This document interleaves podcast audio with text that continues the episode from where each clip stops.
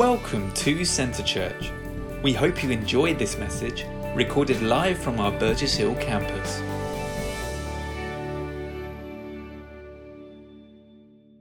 Wow, it's a truly um, an honor for me to be here today.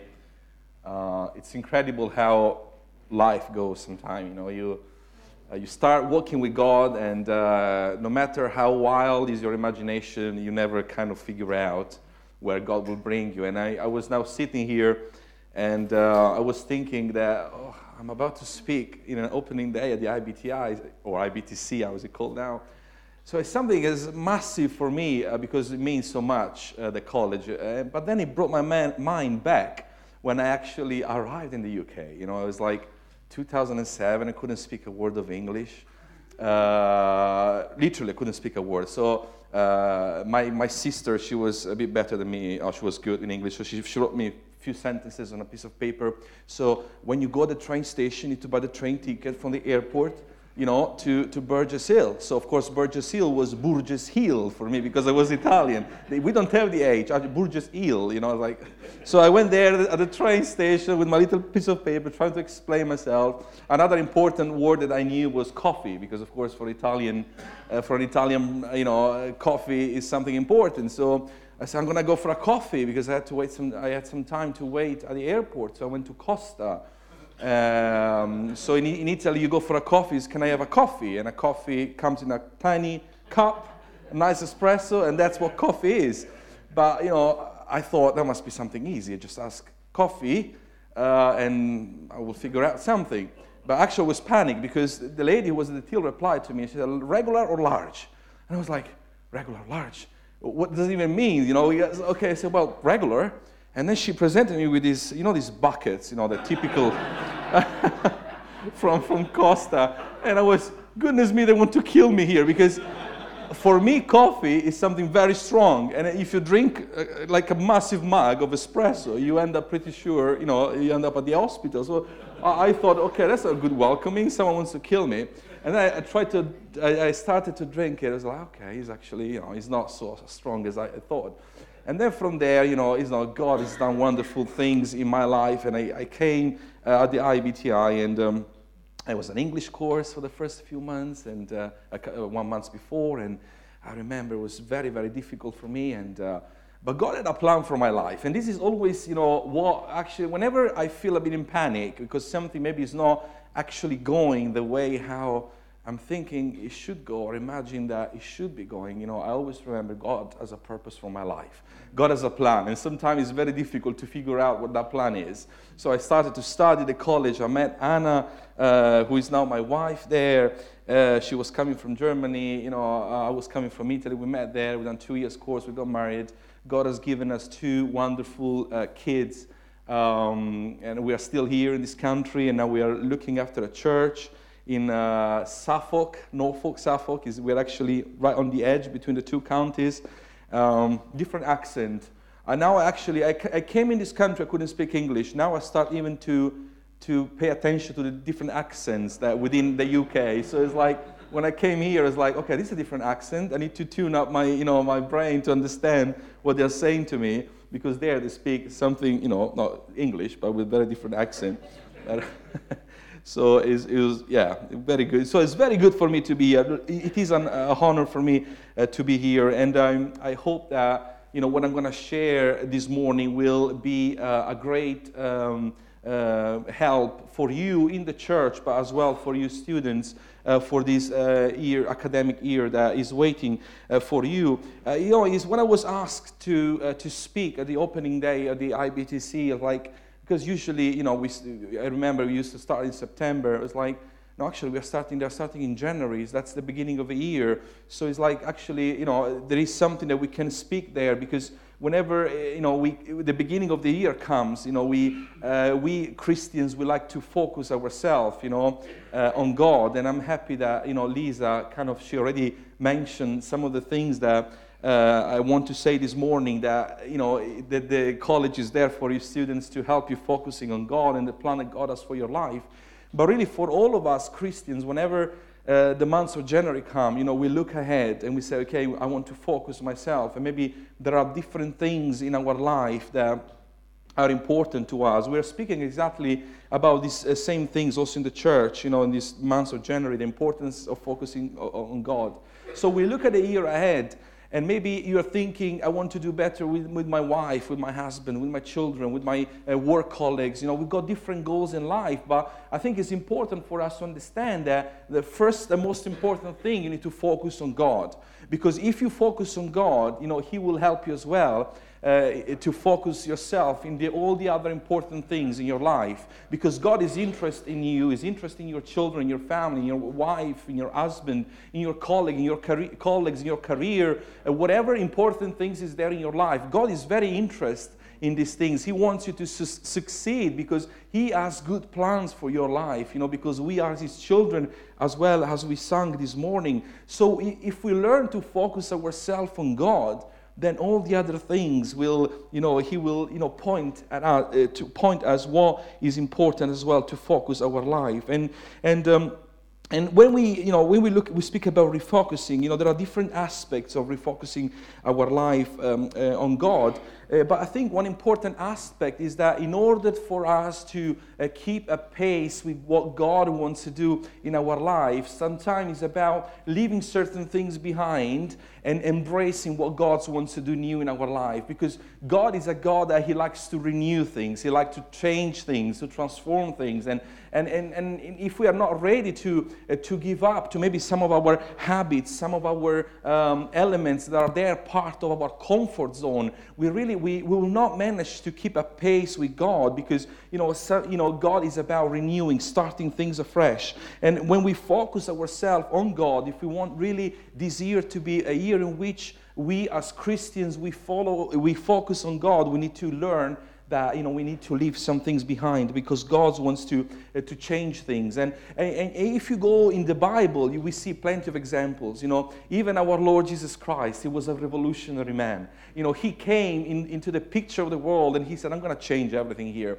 So he came. He started to speak to the people of Israel that for centuries they were used uh, to live their relationship with God based on on um, a system that was you know full of you know sacrifices and rules and regulations and here and there. You know, and Jesus said, suddenly say, look, you know, we, it's me here now, and I'm going to change everything. There is grace, there is church, you know. So he brought a massive revolution, a massive change, you know, into, uh, into what was the uh, worship of God at that time. And, and some of the people understood, you know, he is the Messiah. He wants to change things. I'm ready uh, to follow him. And they become uh, his disciples. They become the, then the people who formed uh, the, the church. Other people didn't understand that. They were used to um, what their life had been for, you know, for the past centuries, their habits, their uh, cultural things that were kind of keeping them. Um, you know, in that place, and they were not ready to understand what Jesus was doing, and they missed out in one of the, you know, uh, most important uh, um, moments of, of, history.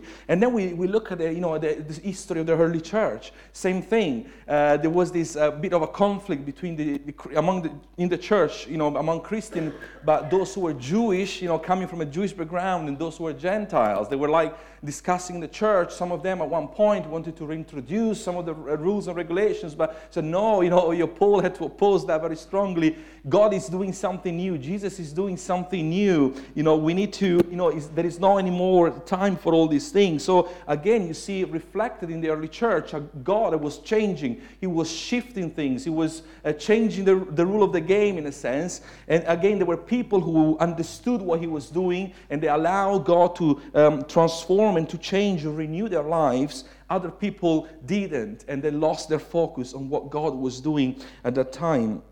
And, and that's why it's important, you know, for us. When we say, uh, God, I want to be focused on you, it's important for us to, you know, to be ready to change, to allow God to change our life, to renew our life, because perhaps He wants to bring us in a place that we have never imagined before. And unless you are you're ready to embrace what God wants to do in your life, then otherwise you'll miss of, of what he wants to do with you. And, uh, you know, um, I want to read something in the Bible because when you, especially when we look at the, um, at the early church and what God was doing, you know, God put the right people into place in order to fulfill, you know, the plan that He had for the church.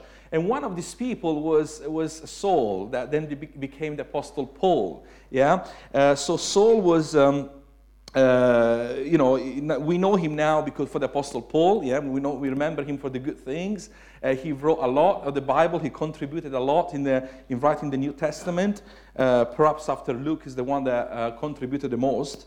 Um, and um, but he was not always like that. There was a time, you know, in his life, and if you're, you know, if you've been around church or uh, for a while, probably you know his story, where he was a man that was actually persecuting the church he, uh, he had to go to a major shift you know, uh, in his life in order to uh, be transformed from a persecutor to an apostle. And this uh, shift happened when he uh, had an encounter with Christ in the, in the way uh, to Damascus. He was going to Damascus because he, he heard of some Christian. He wanted to, to catch them and you know, put them in prison.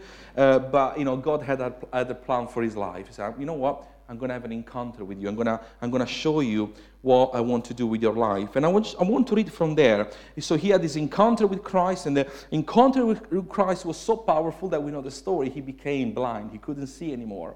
Uh, so he had to be carried into uh, Damascus by his companion um, because he couldn't walk any longer because he couldn't see. So I'm going to read from there, Acts 9, chapter 9, verses 10 to 19. Uh, this is the moment where, uh, you know, he was um, going to Damascus, he had lost his sight, and, um, and God was already prepared a man there. Ananias was a, a, a, godly man um, who was there to explain, to meet Paul and to, and to, um, uh, and just to, to talk to him and to have, have this, you know, to help him to move these first steps within the church. So here, uh, so here in uh, the, there in Damascus, referring, was a follower of Jesus in Damascus named Ananias. Uh, in a vision, the Lord said to him, Ananias. Ananias answered, Here I am, Lord. The Lord said to him, Get up and go to the street called Straight, called Straight Street. Find the house of Judas and ask for a man named Saul from the city of Tarsus. He is there now praying.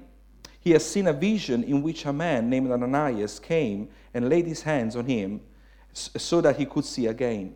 But Ananias answered, Lord, many people have told me about this man.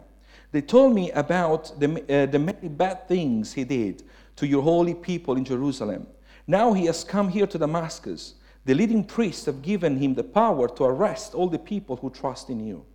But the Lord Jesus said to Ananias, Go, I have chosen Saul for an important work. I, I want him to tell other nations, their rulers, and the people of Israel about me. I will show him all that he must suffer for me. So Ananias left and went to the house of Judas.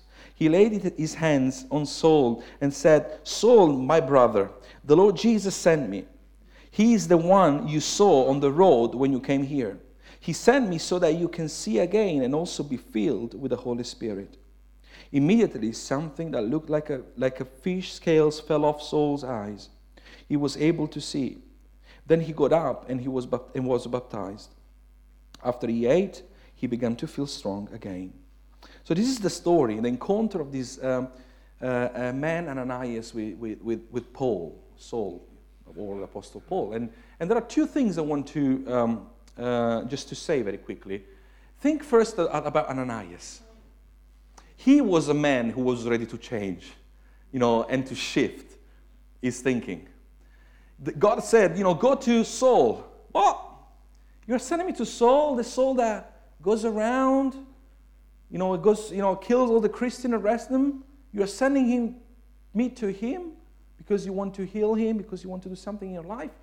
God, are you sure? For sure you're doing something wrong here, right? Did he, did he, did he say that? No. He said, there was a bit of confusion, but uh, okay. You know, I don't know what you're going to do here, but, you know, if you tell me, I'm going. So here is a man already that was ready to shift his mind. He was ready to be renewed. He was ready to, was ready to be transformed, to leave something that he knew very well because he knew Saul for his fame to be a killer and a persecute, uh, someone who was persecuting the church. And he, he moved immediately in a place where, okay, God, you're telling me to do something that I don't understand, but because I trust you, I'm going to go for it. A man who was ready to change, Ananias. And then also when he met him, he's like, Dear brother, It's like, well, what approach? I would have probably gone there and say, first check, maybe does he have any, not gun, he didn't have gun, but does he have any sword? Any, is he trying to trick me? Maybe I, would have looked from the window first to see what he was doing. Is he really blind? You know, I, w- I would have probably be very cautious and, hello, you know. But he went there and said, brother, I'm here for you. He just moved on what God had sent him to do. He shifted like that.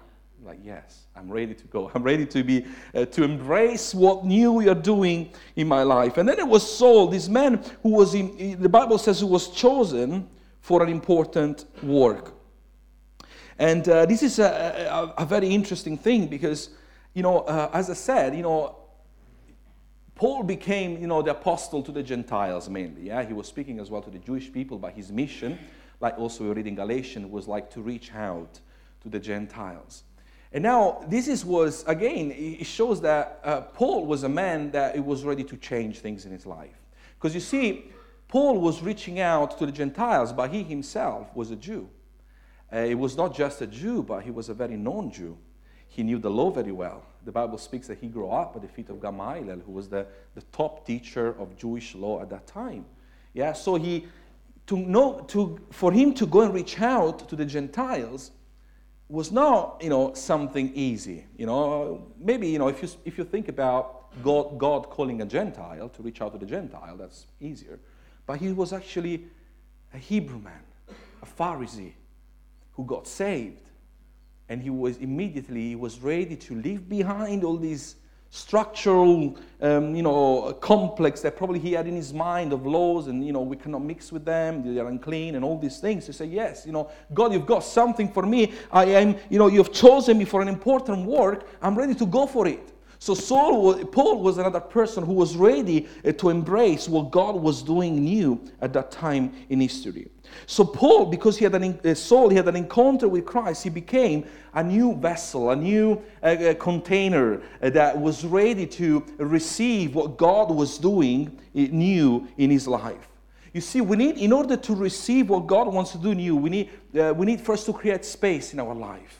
You know, we need to create an empty, an empty space that is ready to receive what God wants to do. And, and that's exactly what Saul, he, when he got saved, he became this new vessel that was ready to contain what God was about to do at that point in history. And you see, he was ready to change, to be transformed. Because when you think about God, God is not about replacing people. He's not in the business of replacing things. God is in the business of transforming. God is in the business of changing. God is in the business of, you are this, I'm going to transform you, and you're going to become this. He's not going to dispose of you. And that's why, for example, in Romans 12, verse 1 and 2, it says, Therefore, I urge you, brothers and sisters, in view of God's mercy, to offer your bodies as a living sacrifice, holy and pleasing to God. This is your true and proper worship. Do not conform to the pattern of this world, but be transformed by the renewing of your mind then you will be able to test, to, uh, to test and approve what God's will is, his good, pleasant, and perfect will. So, believe it or not, you sitting down in this room, students, but as well member of Centre Church, you have been chosen by God for an important work. And, and, and, and, how, how can that be? Like you may think now, what do you mean? I mean, chosen for an important work. Eh, what, what, that, what is that work? Whatever you are right now, that's the important work that God has given for you. Sometimes we, we think as Christians that the important work is to go and speak here and to go and speak there, to go as a missionary there, to do, you know, to do miracles and signs. You know, these is the important things. But actually for God is wherever you are, He has something important for you to do there. Everything is important in, the, in God's kingdom. There is not something is more important than the other. All things are important. Sometimes, even when I speak to a person, your word can, can change the life of a person. So, God wants to do something important, but you need to be ready to be transformed and to be changed, to be uh, tuned up with God, to understand what God's want to do with your life. And this is interesting what we read in. Um, in Romans because he says, I, I urge you, brothers and sisters, you know, to offer your body as a, as a living sacrifice. So there is this concept of if I offer my body as a living sacrifice, then I actually, uh, I'm open to be transformed and renewed because these, these things, verses 1 and 2, are put together. So, how is that possible? You know, it's like, you know, it's an interesting connection that we can think about there. Because you see, to be renewed and transformed is not something that, you know, yes, God does in your life, but you need to be willing to do that. It's something that is under your control. And that's why, you know, Paul was saying, be transformed by the renewing of your mind. So he didn't say, that Paul doesn't say the Lord will transform you. The Lord will do this. He said, be transformed. He said, be. It means like, okay, there is something here that if I understand, I actually I can be transformed. I can allow God to change my life. And, and what we need to understand is to live our life as a living sacrifice, which simply means like you, Lord, you, God, are Lord over my life. You know, so if you want to change something around me, I'm ready to welcome it. If you want to shift something around me, I'm ready to do that. And you know, and you will be ready to, to sacrifice your habits, to, uh, to leave behind the things that, you know, maybe are not good for you or things that, you know, it's time for you to let go, you know, only you know, when you're ready to live your life as a sacrifice, because you're saying, I'm sacrificing myself. I'm leaving these things behind. And I, I, want to be ready to be transformed by you, to be renewed by you. So, to be transformed and to be renewed by God is something that we can do intentionally. You know, the, our journey of faith with God is full of intentional moments where God is looking, okay, what do you want to do? The Bible, you know, is, is, there are so many promises. Say, if you do this, you will be blessed. If you listen to me, you will be. You know, these conditional promises, you know, intentional things. So otherwise, we'll be like fatalist, like, oh, whatever, God, my life is here. You're working in me. Whatever comes. That's not what Christian life is all about. Christian life is like, I'm going to show you where you got to go, and you've got to make a decision. Intentional moments look, these things are not good for you. Leave it behind. It's your decision to do it or not to do it. You know, it's full of moments where God will ask you to collaborate with Him, like to use your, your, your mind to actually say, yes, I want to take that decision. I want to sacrifice this in order to, be, to, to embrace what, uh, what you want to do new. And I want to uh, say something to the students. It's like, um, look at this year ahead of you, like a year that God wants to transform your life. It's not about just getting knowledge, but it's about God transforming your life, changing your life. You know, when I came in England um, I, I, and to study at the college, I, I remember, well, at that time, uh, now it's a bit different. You know, my, my church was a bit conservative, so they said, Oh, you go in England, you will see a lot of things. You know, they were like a bit of whoop whoop, like, be careful. like, oh, I'm not going anywhere. I'm going to Bible college, you know. Um, so my, my idea was just going to go there, learn something more about God. I love God. And, uh, you know, and then, you know, see what God does for me. Uh, and I remember while I was waiting at the airport for my train to come, I've done a bit of, uh, which I, I, don't advise anybody to do, a bit of Bible lottery. You know, when you open your Bible, yeah, God, speak to me. Zah, take a verse out of context. And, and uh, uh, so it's like, uh, and the, the, the, verse that I opened, of course, completely out of context and, and everything, it was a 2 Timothy 3 1, 14. It says, But as for, as for you, continue in what you have learned and have, and have become convinced of, because you know those uh, from, from whom you learn it. And I was like, Yes, Lord, that's you telling me that. I, I, I, he's not about new things, you know. I'm convinced. Just I want to learn something, but you know, I need to to stay put, to stay there where I am, you know. And I was like, yeah, Thank you for speaking to me, God. And I was so, you know, puffed up. And um, uh, little did I know that actually the greatest work that God has done in my life the, I, while I was studying at the IBTI is the transformation that He brought me through. Because you see, unless your life is transformed by God, then you will, you will miss on what He wants to do. God, you know, the society is moving, God is he intends to do things, you know, within the, a world that is ever changing, and, and he wants to move you sometime and, or to repurpose your life in different things. And unless you are ready to keep a pace, unless you are like Ananias or Saul, that yes, you know, I'm ready to be transformed. You know, it doesn't make sense, but I'm gonna go for it. Unless you are in that place, you will miss a lot of what God wants to do in your life. So be ready to let go, to sacrifice, you know, um, you know, things that you, you may think are dear to you. Sometimes it's like, yeah, I'm convinced, I'm, I'm sure, really.